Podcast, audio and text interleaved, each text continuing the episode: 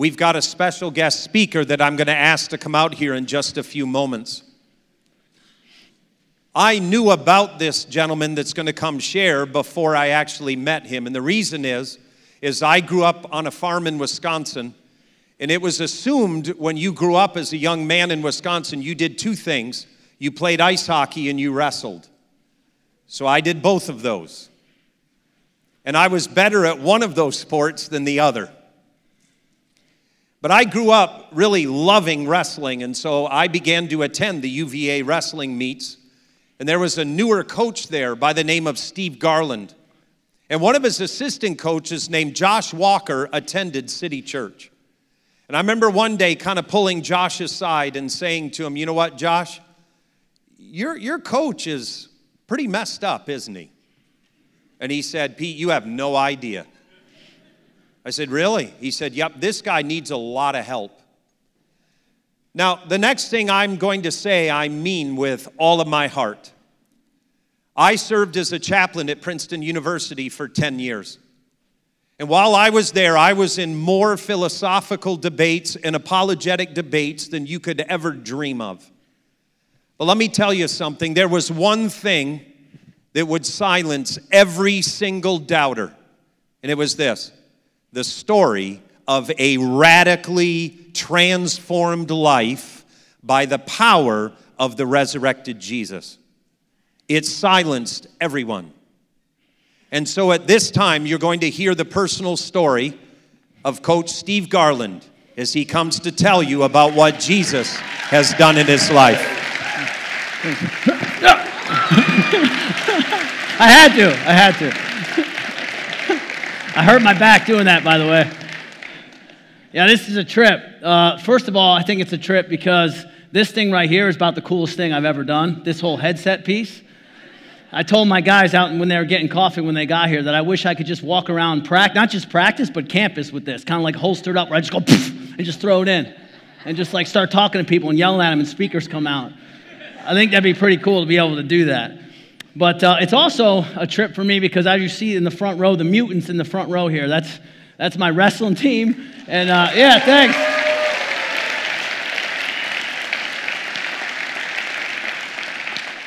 It takes one heck of an act of God to get a whole team at church, let me tell you something. Yeah, and also my staff is here as well, the Paulson brothers and Shelton Mack and Eddie. They're, they're here in the stand sprinkled in, and these guys have just been tremendous encouragement for me over the last six months. So, really big deal. Uh, the biggest reason why this is a big deal for me to be here today is it's sort of a day of redemption for me. And here's what I mean by that. A lot of you guys probably don't know this, but I spoke here right on this stage. I taught the sermon about two years ago. Pete gave me the opportunity to do that. And I'm going to be honest with you guys, I didn't think it went too well. Uh, you know, it's one of those deals where when you hear your own voice back, you're like, oh, it wasn't good. I got off the stage, and just to give you an example how bad it was, so I walk off the stage, and my mother in law was the first person I saw, and we call her Mama. And she's from the deep south, so basically I can do no wrong in Mama's eyes. So I go, Mama, how'd you think it went? She went, Oh, baby, it was beautiful. And she, You're just so great. And she loved it you know? And then I turn to my wife, who's my hardest critic and my biggest fan, but my hardest critic, I turn to English and she goes, um, um, yeah, I mean, it was, yeah. You know that when somebody doesn't want to lie right to your face, so I look down and to the left, you know? I was like, that wasn't the vote of confidence I was hoping for. And quick aside, my wife hates when I use her name in public, so I always weave her in as best I can to embarrass her. My super pretty, I love you, honey, so pretty, I love you. So, but yeah, so in all seriousness, the, the message that I talked about back then was a message on uh, being a missionary in your own home, in the ministry it takes uh, in your own home. And the anchor verse for that message was when Jesus told his apostles, And you will be my witnesses in Jerusalem, Judea, Samaria, even to the ends of the earth. And the first part of that message that Jesus was telling his followers was very strategic. He was saying, and, and Pete, you taught me this Jerusalem was home. Jerusalem was home, and so there's a reason why he started with that location. And what I got to confess to this church was that uh, I had been failing in that realm in my own home. And I challenged the men in this room with that. I said, you know, I confessed that I had been sharing the gospel for five years all over the country, literally all over the United States. And I've never led one Bible study in my own home. That was tough. That was tough for me to say out loud. It was tough for me to deal with. But praise God, by His grace and through that message, He put on my heart, things changed. And my, my oldest daughter's down here now, Sarah, she can tell you, we've been doing Bible studies ever since, and they get pretty intense, don't they? You better know what justification means. No, I'm just kidding. I'm just kidding. My guys can tell you, I get, I get into it. It's like, you know, I'm breaking down R.C. Sproul and Ravi Zacharias and Charles Spurgeon, and they're 7 and 11, you know? But that, that's the other one I like to I like to embarrass is my daughter Sarah. One of my favorite pastimes to do is when I get to bring her to school once a week because we have morning practice, so I don't usually get to bring her. But when I bring her on Wednesdays, I roll down the windows and I blast worship music and I dance and sing to her out the window.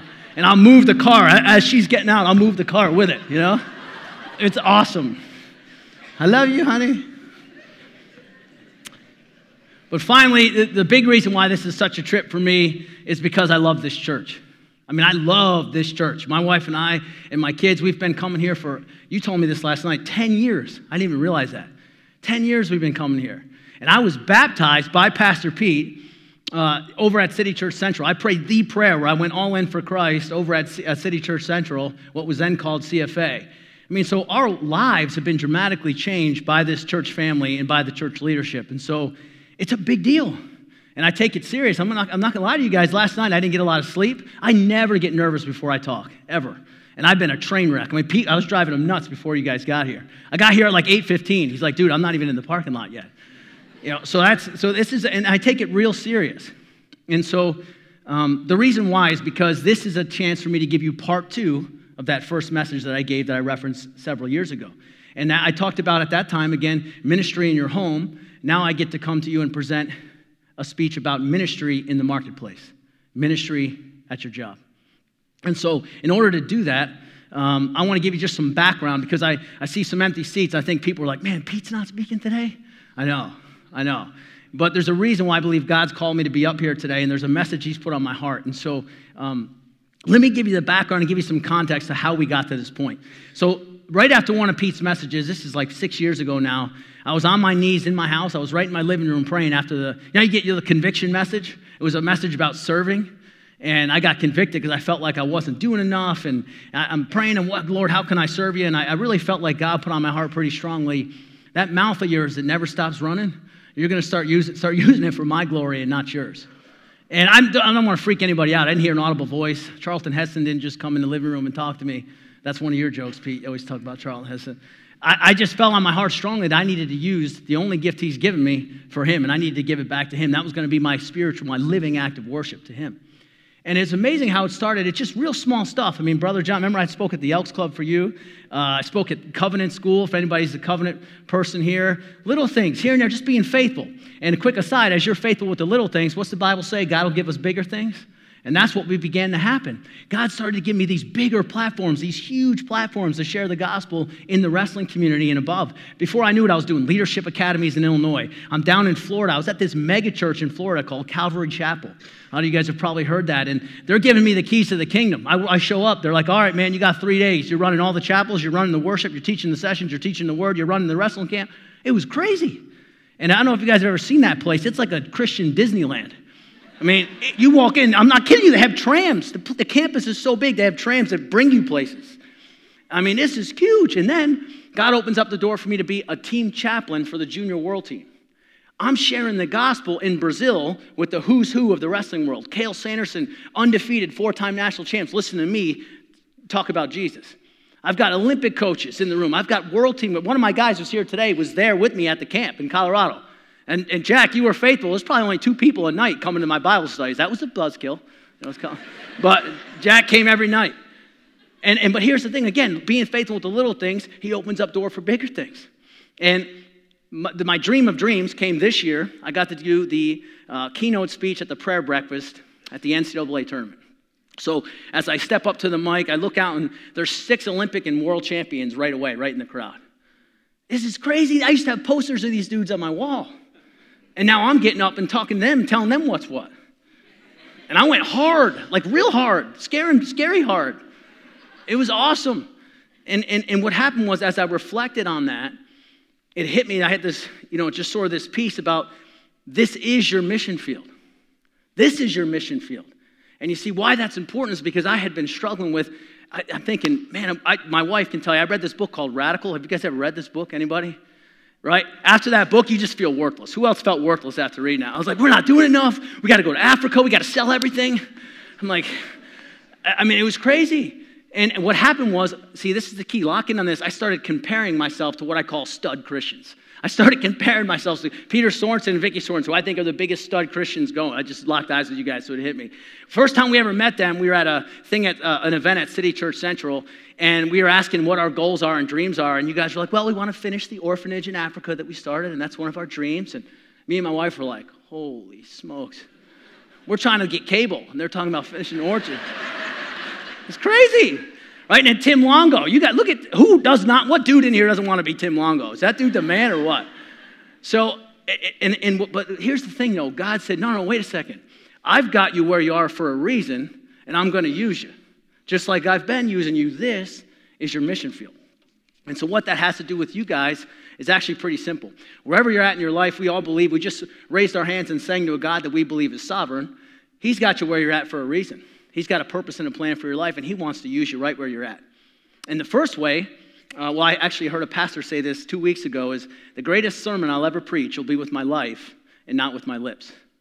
It'll be with my life and not with my lips. So the first job, as my, my boy, one of my mentors, Ritchie McKay, who's now the head coach at Liberty in basketball, he used to say, man, show him Jesus. And at first, I didn't know what the heck he was talking about. And I said, no, you don't understand. This kid's crazy. I got to go meet with this kid. He's like, no, just show him Jesus. I'm like, no, but this coach I got to deal with. No, he's just show him Jesus. No, but my AD just doesn't get it. He's like, yeah, yeah, just show him Jesus. Finally, after the third time, I got what he was saying. He said, look, you got to live him out. You got to live him out with your life and not with your lips first. But here's the point of the message is that as we do that, as we are faithful, and this is a big but, God's going to open up doors for us to be able to share truth and inject truth into people's lives. And it's our responsibility to be ready to go in full throttle courageously to plow through that door, not creep in like this. I'm talking straight in, hard. That's what we're called to do. That's not Steve Garland, that's the Bible. And I'm hopefully back that up here with scripture in a second.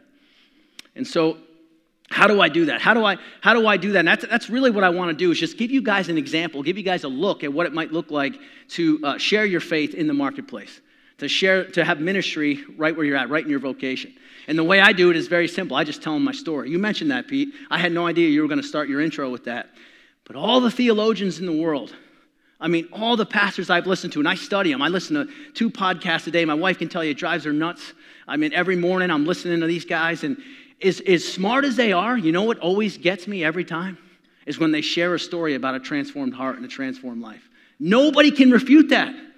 If you take your story, where you were at the beginning, before Christ, when Christ came into the picture, and where you're at now, what he's doing in your life now, nobody can argue with you. That's irrefutable. It's this is my life, this is what he's done in my life. You may not buy it, but that's the truth. And so that's what I do. I share my story. And I do it with a structure, though, and that's the, the, the core points of what I'm going to be talking about today the structure. There's three things I always hit on purpose, peace, and hope. The reason why is because no matter what your background, where you're from, the color of your skin, how you were raised, what your demographic you come from, no matter where you're at in your life, the human heart longs for, and I believe the Bible backs this up, three core things purpose, peace, and hope. No matter where you are, the human heart longs and yearns for those three things.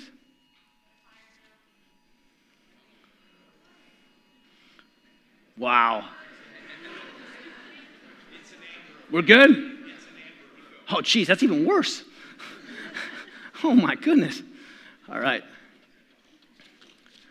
Well, let's just pack it in, guys. Come on, let's get out of here. So, purpose, peace, and hope. How does it, what does it look like when I do this? And my guys are going to laugh because they've heard some of this, but here's the deal they haven't heard all of it. Okay, they haven't, you guys haven't heard all of it, so this is a big thing for me. The first one, purpose, whenever I talk to any group of kids, or matter of fact, any group of men, I always hit them with that first. That's kind of the big deal, right? Origin, meaning, morality, destiny, origin and meaning. Who are we? Where do we come from? What's the point of it all? What are we doing here? What's my why? My guys, we had meetings this week. We call them focus meetings, where every one of these guys had to sit down with me, and we had to um, we had to go over their goals for the year and the pillars of the program. But before any of them said a word, what's the first thing I said to you guys? What's your why? What's your why? Everything else we do is going to be anchored to that, and that's going to be your source of strength when times go rough, because they will, trust me. We've already seen some things go down. It's going to happen. The poo's going to hit the fan. So, what are we holding on to the, that's deeper, that's our foundation? What's our anchor? And so when I, I, have been so blessed, guys, to go across the country and look kids in the face and say, listen, you were made on purpose for a purpose. You were made by God for God. And I referenced all those theologians and how smart they are. You know what's awesome? God didn't make it hard to figure that out. Genesis chapter 1, page 1, verse 1. In the beginning, God. In the beginning, God. We don't have to look much further than that. Okay, God, I'm good now. Okay, I got that one. And then verse 26, as it goes down, it talks about you were made in his image. God made you in his image. Where's my girl who always yells amen? Somebody yell amen. Yeah. We, I mean, right? That's where, the, that's where it comes in right there. We were made, what if we all lived like that where we actually believed it and lived out that reality that we are made in God's image? We matter. You matter. And that may seem obvious to you guys. You're like, man, I got to figure it out. No. But the kids I get to speak to, trust me when I say they need to hear it. And I know because I was one of them. I got to speak at my high school. This past year, I, I was, gave the eulogy at my grandmother's funeral, and, and from the funeral, I went over in my suit to the high school. I knew they'd be practicing, and I just kind of barged in. I hadn't been there since 1993. Had some bad memories from where I grew up, so I'm like, you know what, I'm going to go back. And when I looked in these kids' faces, when I looked in their eyes, the same look, the same look of emptiness and lostness that they were given back is the same look I had when I wrestled in the same room, 1990s. Same face. 75% of this room, they have no connection to their, earthly, their biological father at all, and if they do, the guy's a drug dealer. That's the town I grew up in. That's being generous, probably more than 75%. You know, honey, remember when I came home from that trip, how fired up I was? I got so convicted that I hadn't been back that I thought I was I, I didn't want to go back. I had too many painful memories, but I'm telling you what, I'm going back every year now because those kids need to hear it. And I got to round them up. And I don't know how much they got. I know their, I know their coach probably. I'm not sure what he thought of me. I just went crazy. I mean, I was like, you guys need to know this, man. You were made on purpose for a purpose. Here's the deal. This is how simple and yet how powerful God makes our purpose. Here's the deal. If I asked Sarah, you should know this, but if I asked your sister Gracie, who's seven, if she came to me and she said, Daddy, what's my purpose? What, what, what's it all about? Why am I here? The answer is this for His glory. For His glory. Why do we exist? Why did He make us? For His glory. Why do I coach? For His glory. Why do I parent? For His glory. Why am I a husband? For His glory. All of it comes down to that. Thank you.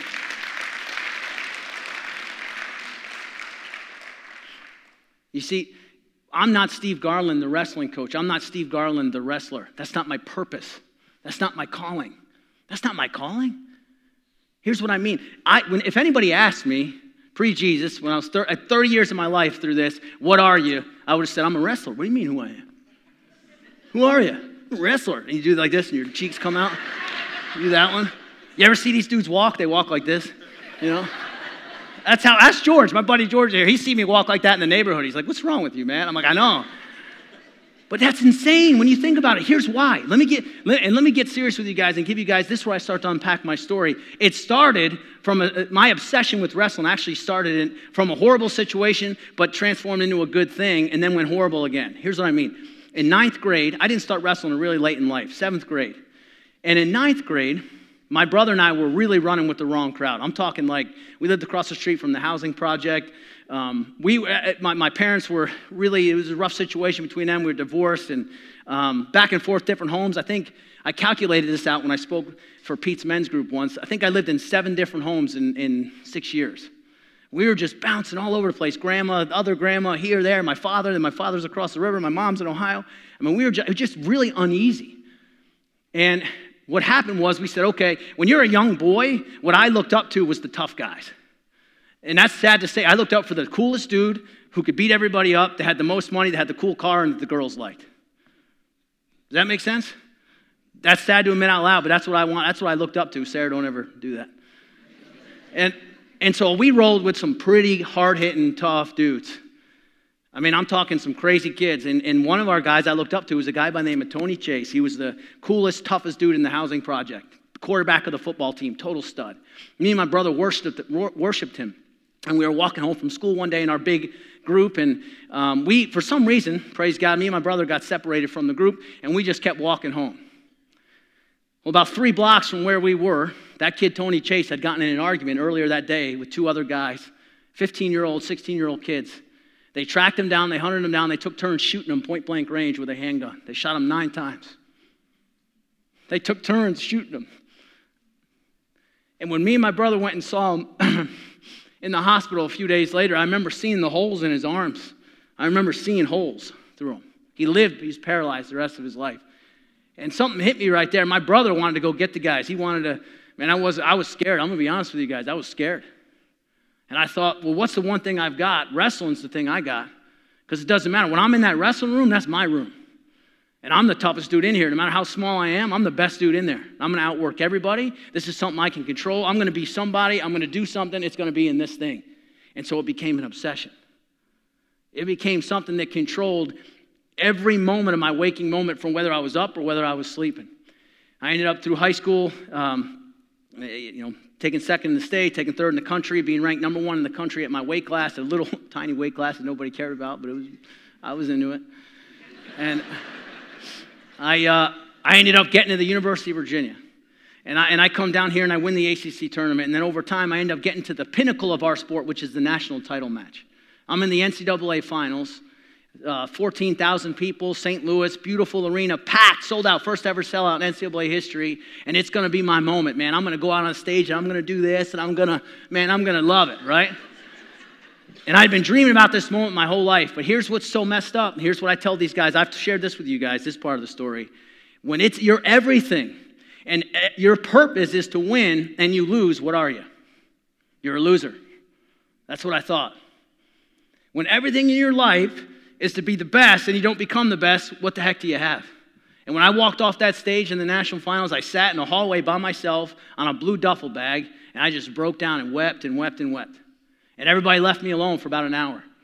And I remember that was the emptiest I've ever felt in my life. That's the most empty feeling I've ever felt in my entire life, was in that moment. And here's the deal it wasn't because I lost. I think at the time I, I thought that's maybe why I was so miserable. But here's the thing if I would have won, where I was at in my life, it would have been two weeks of partying, and then week three, I would have woke up in the same state and wept the same way. Because that championship can't make me. It can't complete me. It doesn't define me. It gives me nothing.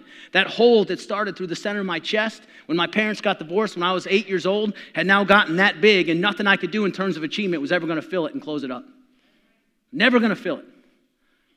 So I, am scrambling. After I went through the worst phase of my life after that. It was, it was two or three weeks of complete depression. Uh, I remember being on an Airdyne at 7 o'clock in the morning, bawling my eyes out the week after the national tournament.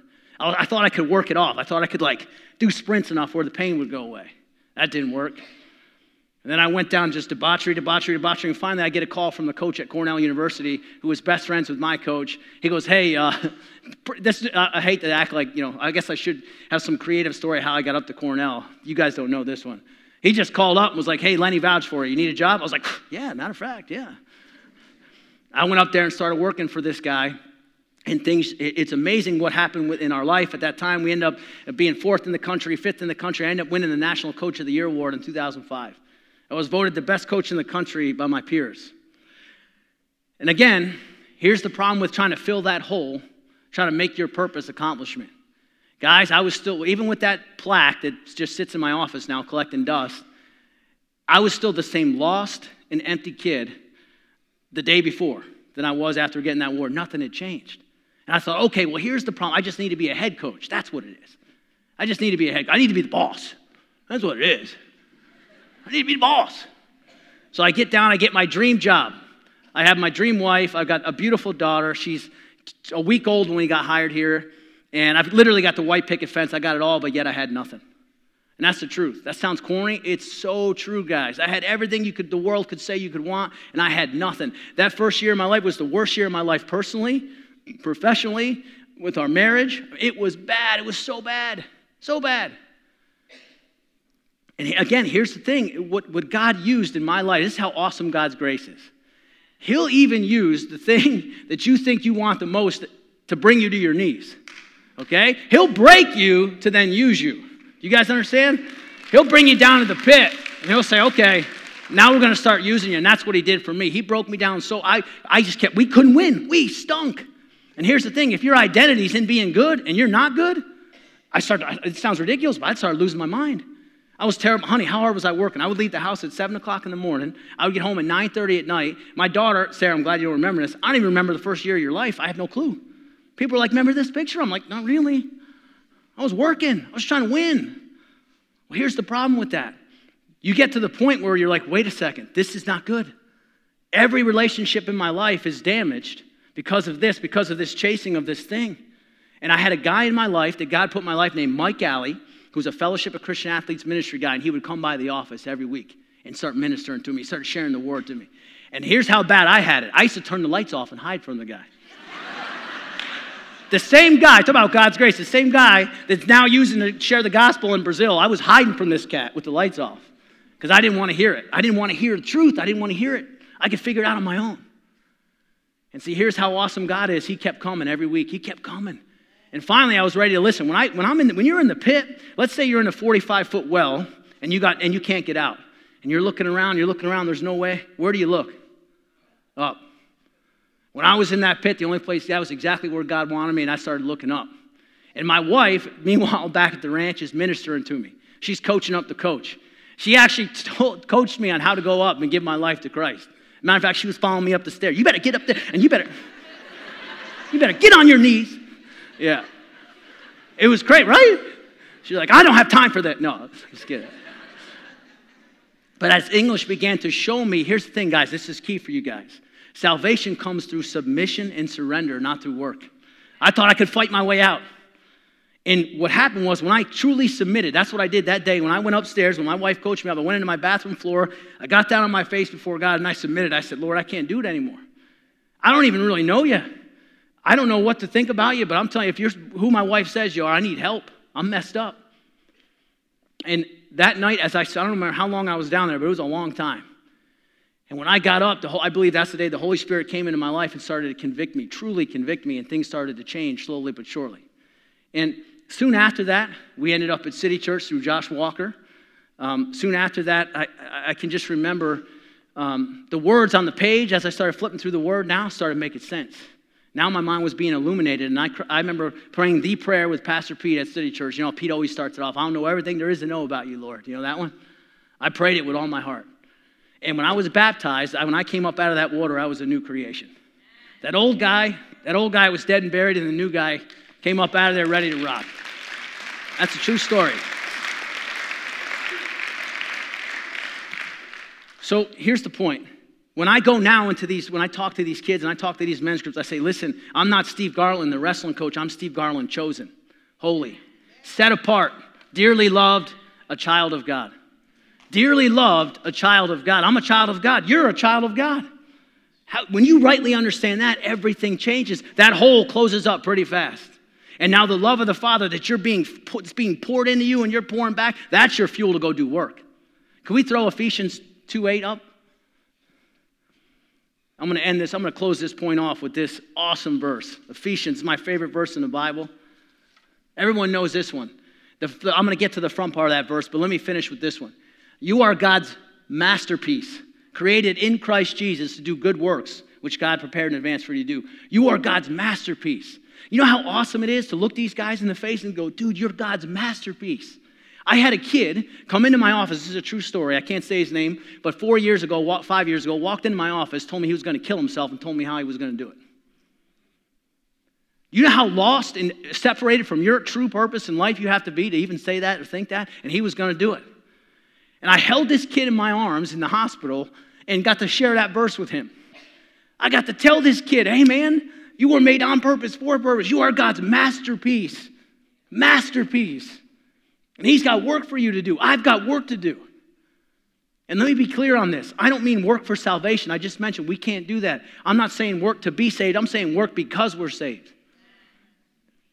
Work because we're saved. It's, it's, it's God's grace. The front part of that verse is, For us by grace you have been saved through faith. This is not of yourselves. This is the gift of God, not by works, so that nobody can boast.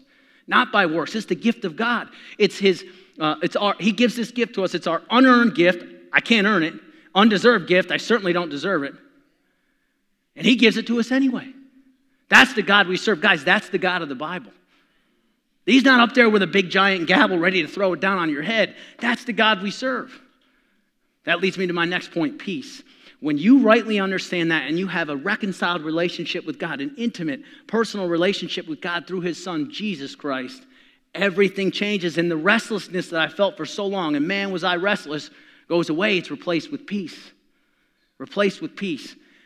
Let me, let me just, I, I want to share the, the uh, story from the prodigal son, and I won't go through the whole the whole uh, parable. You guys have all heard it. For guys that don't know, the parable goes like this You've got a son that's in a house with a great father. He basically spits in the father's face and says, I don't want anything to do with you. I'm going to go do, live life my own way. I'm going to go do it my own way.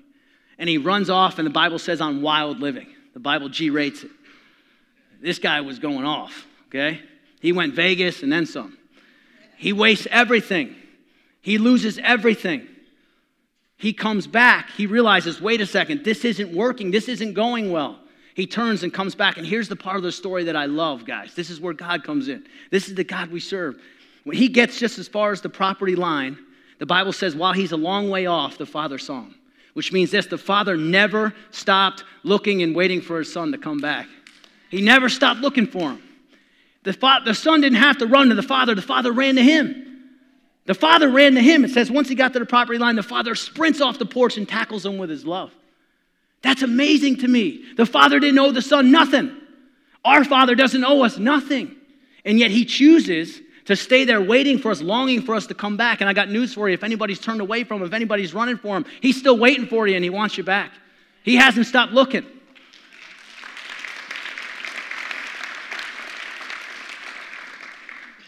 And the part in that story that's so beautiful to me is when he finally gets back, that dad loves him. He hugs him. He puts the robe on him. He puts the ring on his finger. He brings him to the party.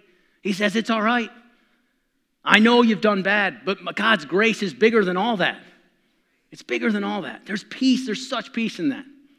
The second part of peace, the peace of forgiveness. Do you know the only thing I think that separates the Christian worldview from every others is, is what?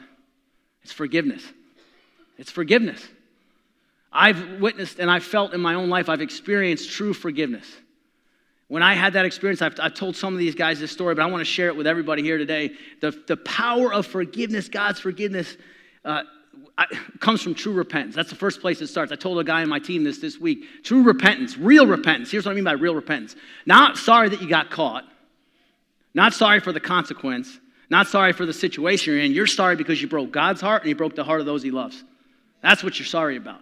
And when I experienced that for the first time in my life, it was after praying that prayer with you, Pete. I went back to my bed sometime later, short time later, and I wept and I cried my eyes out on the bed, and I was repenting to God, repenting to Him for everything. And I could physically feel the weights dropping off my back. I got up, my shoulders, my head was up. I, I felt lighter. I couldn't, I can't explain to you that. I wish I had the words. I'm, I'm not that smart, but let's just say it was a big deal when I got up, and my life was tra- changed in that moment because I felt what real forgiveness felt like. You guys know what I'm talking about? When you're truly repentant about something, and God make, gives you that peace of forgiveness. And, and, and you know, the, the Bible says that where the Spirit of the Lord is, there is freedom. Here's the power of Jesus Christ to break every chain in your life. To that point in my life, guys, I had been struggling for 10 years with bondage to alcohol. You guys want to know really why I don't drink? It's because I was reading right after that moment when I got up and I, I got up and I prayed and I turned to a book, the, the Bible open, and I turned to 1 Corinthians 6 19. It says, Your body is a temple of the Holy Spirit which is in you, which you receive from God. Your body is not your own, you were bought with a price. Therefore, glorify God with your body. I read that verse and it hit me the, the, the, message that Pastor Pete preached in church about the power of the cross. I saw Jesus Christ on the cross, spit on, mocked, tortured, whipped, crucified for me, and I'm putting alcohol in my body. This temple that he died for, that he now inhabits, I'm getting him drunk. No way. That's it. Again, I didn't hear an audible voice, but honey, have I ever touched it since? It was like, done. Alcohol will never be in this home. It will never touch my lips again. I will never do it again. It'll never be a part of our lives. Not because I'm a stud or I got discipline, because God put that on my heart that, I mean, I'm going to honor Him with my body, my very body. What I do to my body, what I put into my body matters. I'm going to give one last story of forgiveness, and this involves human forgiveness. So, forgiveness starts with God's grace, and then it trickles out to humans. My wife, who's sitting here today, as you know, we already embarrassed her once, she had to forgive me for a lot. I was a really bad husband. And here's what repentance looks like real repentance. And I told one of my guys this this week how beautiful it is to live out real repentance. I had to sit my wife down shortly after that, Pete, sit her down and repent. And say, honey, when we were dating, all those times you were worried about me on the road, you should have been. All those times you were worried about me doing A, B, and C, I was. And repent to her. And here's how amazing God's grace is, guys. The other night, this is just last week, we were up in the bed together, not weird, not we were just going night night. And I had to throw that in. And one of my guys who had just come in town had dinner with us, and he was with his girlfriend, and they were so in love, and they were holding hands, and they were just so happy together. And man, I, I told my wife afterwards that we were getting ready for bed. I go, honey, you think we still got it like that or what? I'm like, they look like they were doing all right. And she said, Steve, let me tell you something. The new creation in Christ is who I'm in love with. That old guy, he's dead and buried. I'm way more in love with this guy than I ever was that guy. That's crazy.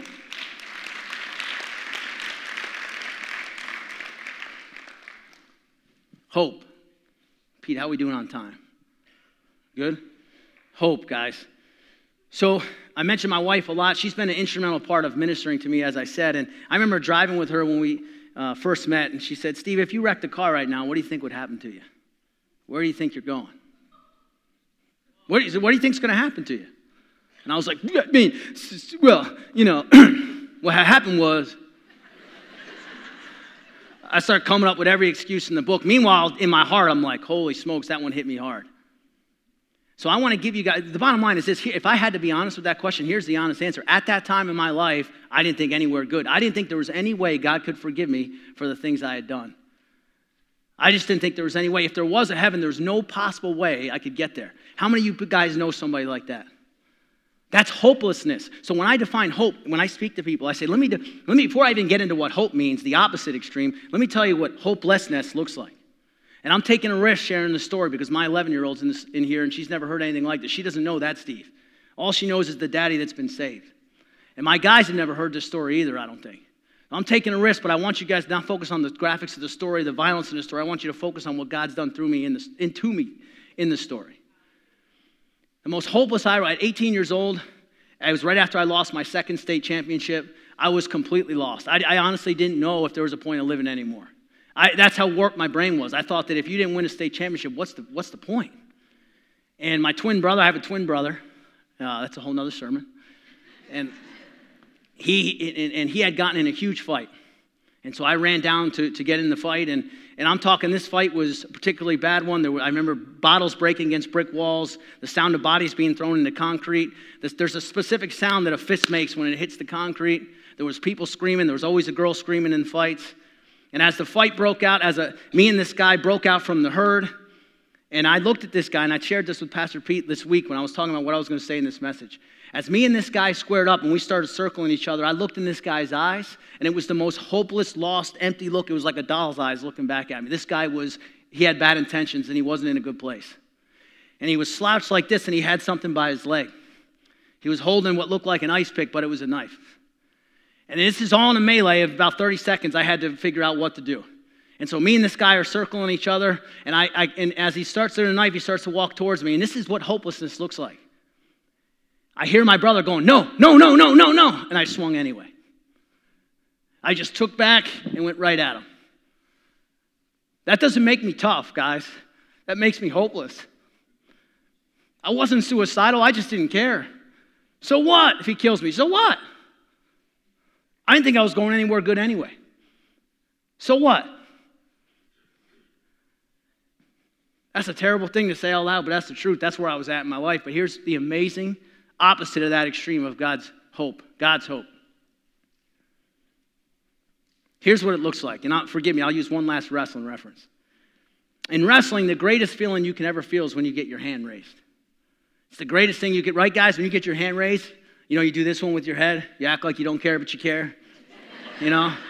It's the greatest feeling in the world. And here's the deal Jesus Christ has already had his hand raised. On the greatest battle, the greatest war that could ever be fought, he stands in victory over sin, death, hell, and the grave. He's conquered it all. And if I'm in him, that means I've conquered it all. Do you guys see that? He stands in victory. And if I'm in Christ, that means I stand in victory. That's what hope looks like. That's what victorious living looks like. That's what I'm talking about when I'm yelling at you guys about that stuff. Living in victory looks like that. I got to get, like, like, I said, let me finish this. I got to tell, the, you know, this story at the national tournament, and I screamed it to 500 people. I said, guys, I've got two guys. One of them's here today. They're wrestling in the quarterfinals in 30 minutes. I had to sprint with my suit on to the tournament from the, from the speech.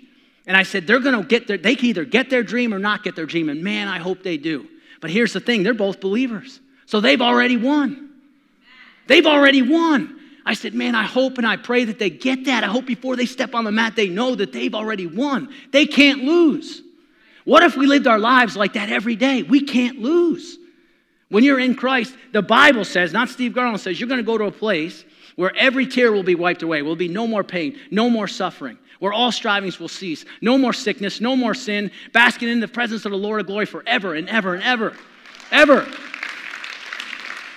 We've already won. We should just walk around like this all day.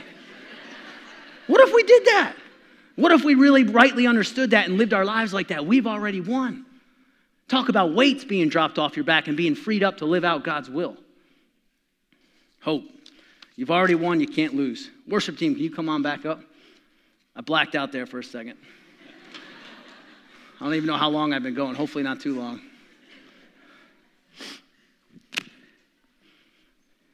So I'm a really bad closer. So I actually wrote down a conclusion because uh, it's bad. I'm, I'm, my wife can tell you this isn't my strong suit with speeches. So bear with me while I read this. As I mentioned when I started here today, God is going to open doors for you to share your story. And that's what you're going to do. You're going to be ready when that door opens, and this time you're going to run through it confidently, trusting in Him. And you're going to tell them your story. And just like any story, your story has a beginning, a middle, and an end. The beginning, what your life was like before Christ, the middle, what happened when Christ came into the picture, and an ending, what's he doing in your life now. That's all you got to do. You don't have to be a theologian, you don't have to be a pastor, you don't have to be a professional debater, you just got to be you. You've got a story that's unique to you and you need to share it. You've got gifts and talents that are unique to you and you need to use them. You got to be a good steward of the situations God got you in, the vocation He's got you in, the marriage He's got you in, the kids He's got you in, all of it. Because I believe, and I believe the Bible says it pretty clearly, that Jesus is the only way to find real purpose, real peace, and real hope. God just put this on my heart just now. I'm going to just lead these guys in a prayer for those in the room that aren't walking with Christ or don't know Jesus. We're going to pray for them, and we're going to pray for anybody that's maybe wandered a little bit. And they know that God's waiting on the porch while they're a long way off. He's looking for them, and He wants them back. You guys do that with me?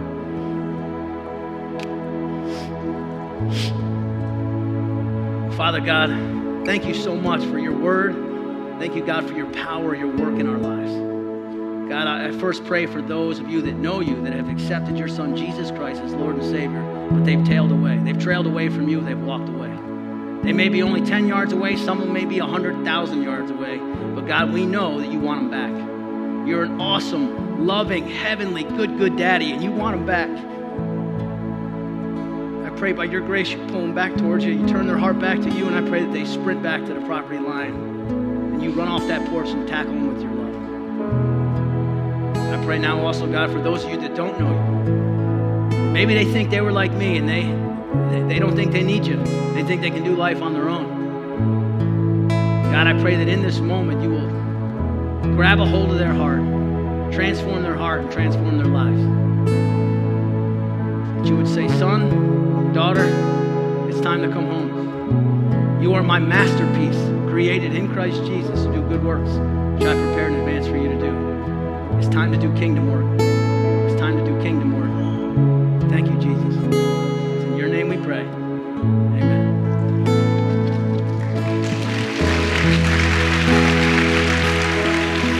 Welcome,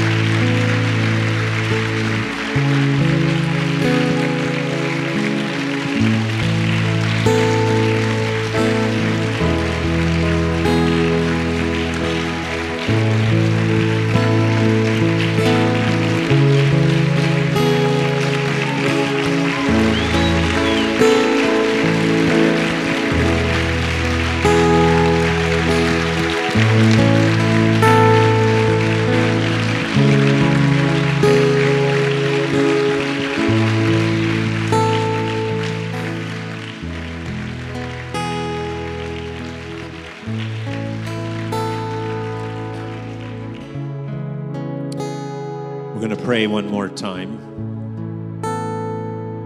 If you don't know Jesus, in Him there's purpose, there's peace, and there's hope. Steve's life is a living testimony. It's an argument that cannot be defeated. It's true. We're going to close out with a brief prayer.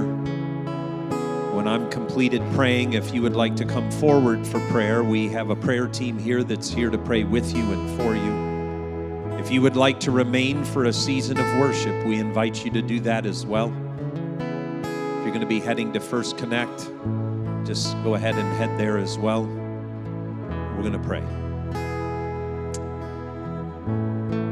God, I thank you for the message that we've heard.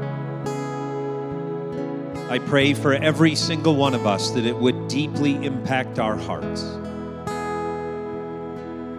But, Holy Spirit, now I pray a blessing over those who are still deciding whether or not to accept you as Lord and Savior of their lives. God, I pray that your Holy Spirit would rest upon them and that before they exit this day and they lay their head to rest, that they will choose by faith to repent and to accept you into their lives. God, thank you for the story that we've just heard. I pray it would encourage us and compel us to be a group of people who leave this place to share our story about what you've done in us and through us. And now may the Lord bless you. May the Lord keep you. May he cause his face to shine upon you, and may he give us peace. And all God's people say, Amen and Amen. Let's worship together.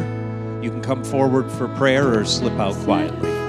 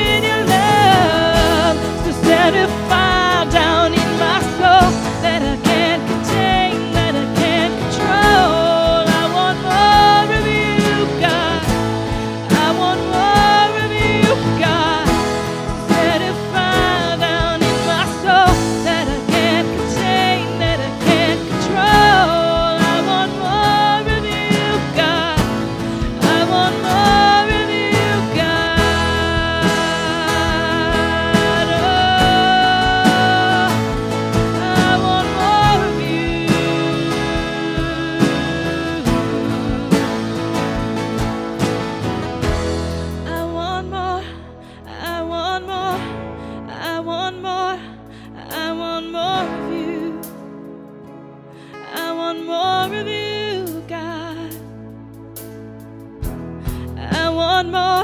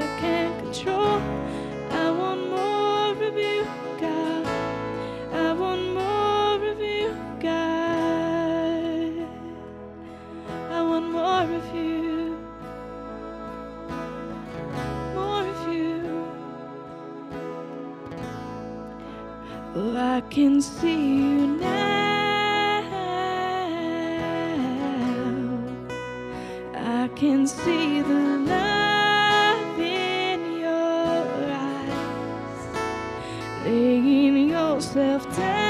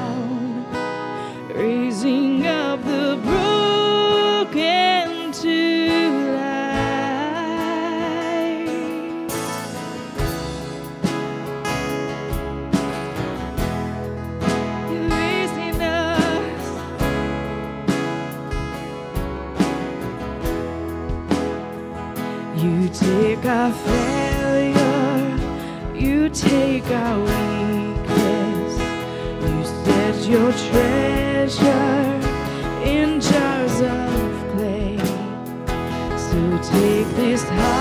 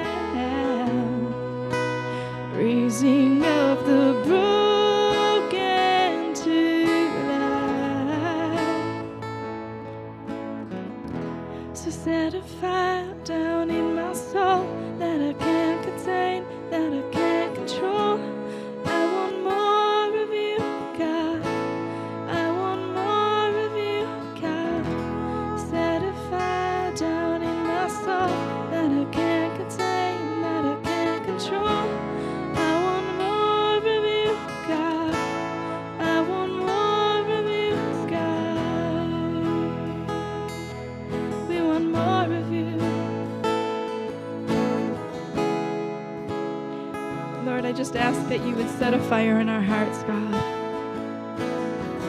We thank you for your grace, God. We thank you for your love.